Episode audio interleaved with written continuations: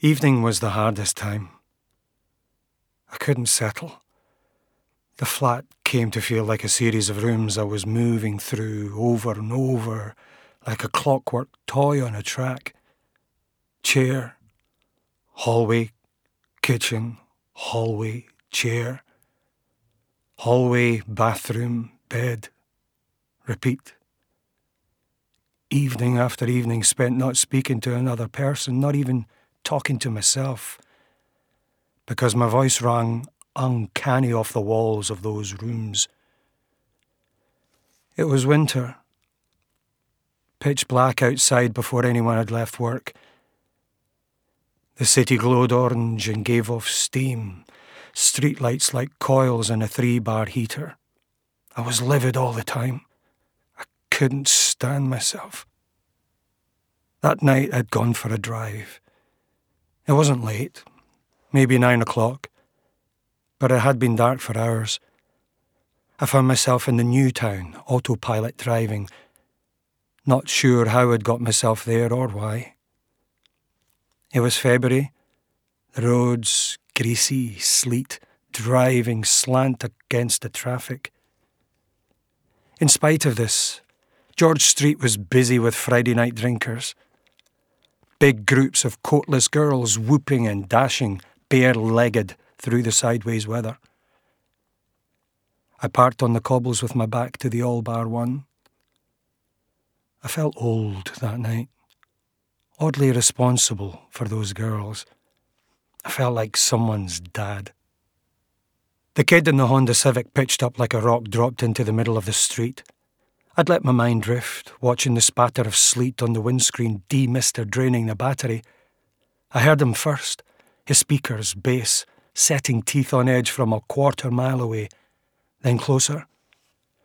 The raspy hiss of his air compressed gears. At the red light sat a single hatchback driven by a woman. From where I'd parked, I couldn't make out her face, but imagined her tired, unwinding from a long shift as she drove home. When the kid in the Civic screeched up on her inside and dead stopped, revving, bumper over the line, I knew already what he was going to do.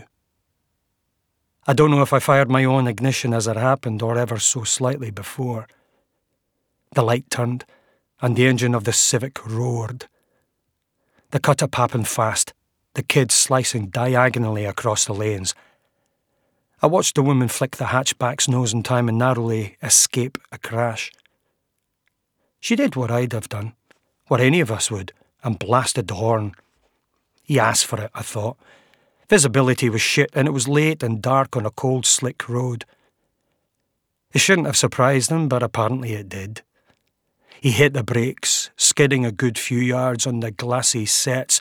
What the fuck, you fucking stupid bitch!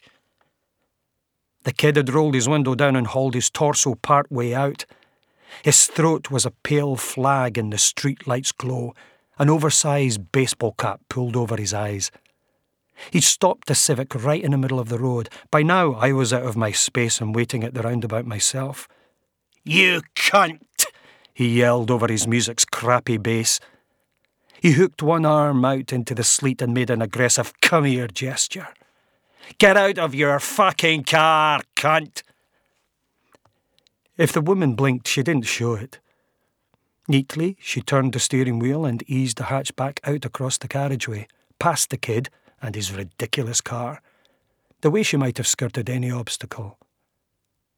My light had changed, and as I approached, I saw the boy racer chuck his throat and spit with enough force, even in the February wind, to land a gob of phlegm on the woman's passenger door. He moved fast, folding himself back in through his window. This time he didn't rev or spin his wheels, just peeled out with that headache bass cranked up. All she'd done was blow her horn at him, and yet he was going to chase her. It was surreal, following the two of them down Hanover Street to the Queen Street crossing, which lit up green just as the woman approached. It was a good thing, too, as the kid had glued himself to the hatchback's bumper I couldn't see exactly, but the gap must have been inches wide, perilously close to a shunt. Had the woman braked at all, he'd have piled into the back of her. He'd flashed his full beam headlamps up, throwing dazzle in her mirrors. Other motorists bearing witness didn't seem to bother him. His music was so loud it thudded through the road, my own steering wheel buzzing to its beat. As she headed downhill on Dundas Street, the woman slowed to a near crawl. She might have been trying to annoy him, but I felt it more likely she was terrified. The kid was a bona fide, dangerous driver, risking his own safety as well as hers. At low speed, at least, the crash that seemed almost inevitable would be mild. A paint job, maybe. A dent. But I doubted she was thinking of her car right then. She was being menaced. The kid's driving was a clear cut threat. Pass her. I hissed through my teeth. You've made your point. But the kid didn't let up. Together, we eased round the long bend at Brandon Street, slow as a funeral cortege the Honda Civic still practically brushing the bodywork of the hatchback. At the Huntly Street junction, the lights were red, and the woman slowed to a dead crawl in order to force a stop. I saw her indicate left, and then the kid put on his reversing lights. I doubted he knew I was there or even checked for vehicles behind, but I was glad of the few feet of space I'd left between my bonnet and his idiotic spoiler. He rolled back far enough to steer the Civic's nose into the road, then purred into the right hand lane. His tyres were on the white dividing line, his car's flank right up against the hatchback. In what I hoped was a show of solidarity, I closed the gap between the back of the woman's car and my own. Of course, the kid zipped down the window on his passenger side. I could see him leaning over, one arm braced against the steering wheel, to yell at the woman whose head didn't turn, who kept on gazing straight ahead. I imagined her knuckles white, her mouth a thin line of grim resolve. I told you, get out of the fucking car. The woman didn't respond. I saw the kid twist to turn down his music, a gesture so ridiculous I might have smiled had this been a film I was watching and not an active crime scene. Don't fucking ignore me, bitch! The kid put his foot on the accelerator, and I heard the Civic's exhaust rattle underneath the engine's roar. I'm gonna fuck you up, you hear?